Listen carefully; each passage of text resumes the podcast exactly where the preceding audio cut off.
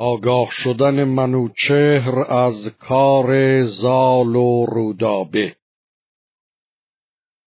پس آگاهی آمد به شاه بزرگ ز مهراب و دستان و سام سترگ، ز پیوند مهراب و از مهر زال و زن ناهمالان گشت همال.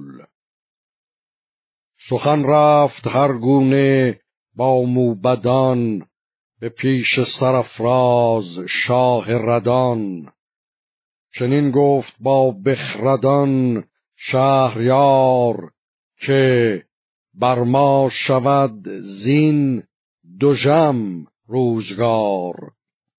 چو ایران ز چنگال شیر و پلنگ برون آوریدم به رای و به جنگ.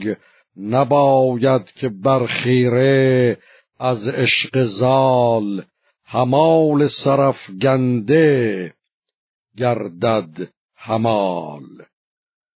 چو از دخت مهراب و از پور سام براید یکی تیغ تیز از نیام.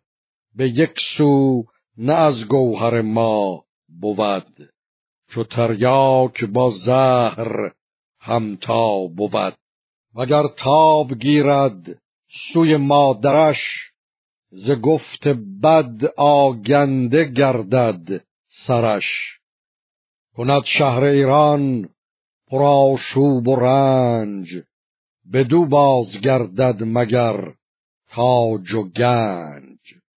همه موبدان آفرین خواندند ورا خسرو پاک دین خواندند.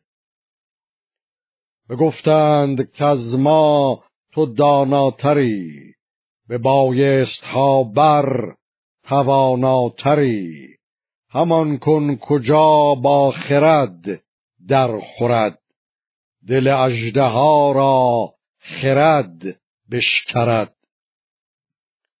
بفرمود تا نوذر آمدش پیش ابا ویژگان و بزرگان خویش. بدو گفت رو پیش سام سوار بپرسش که چون آمد از کارزار. چو دیدی بگویش که از این سو گرای، ز نزدیک ما کن سوی خانه رای.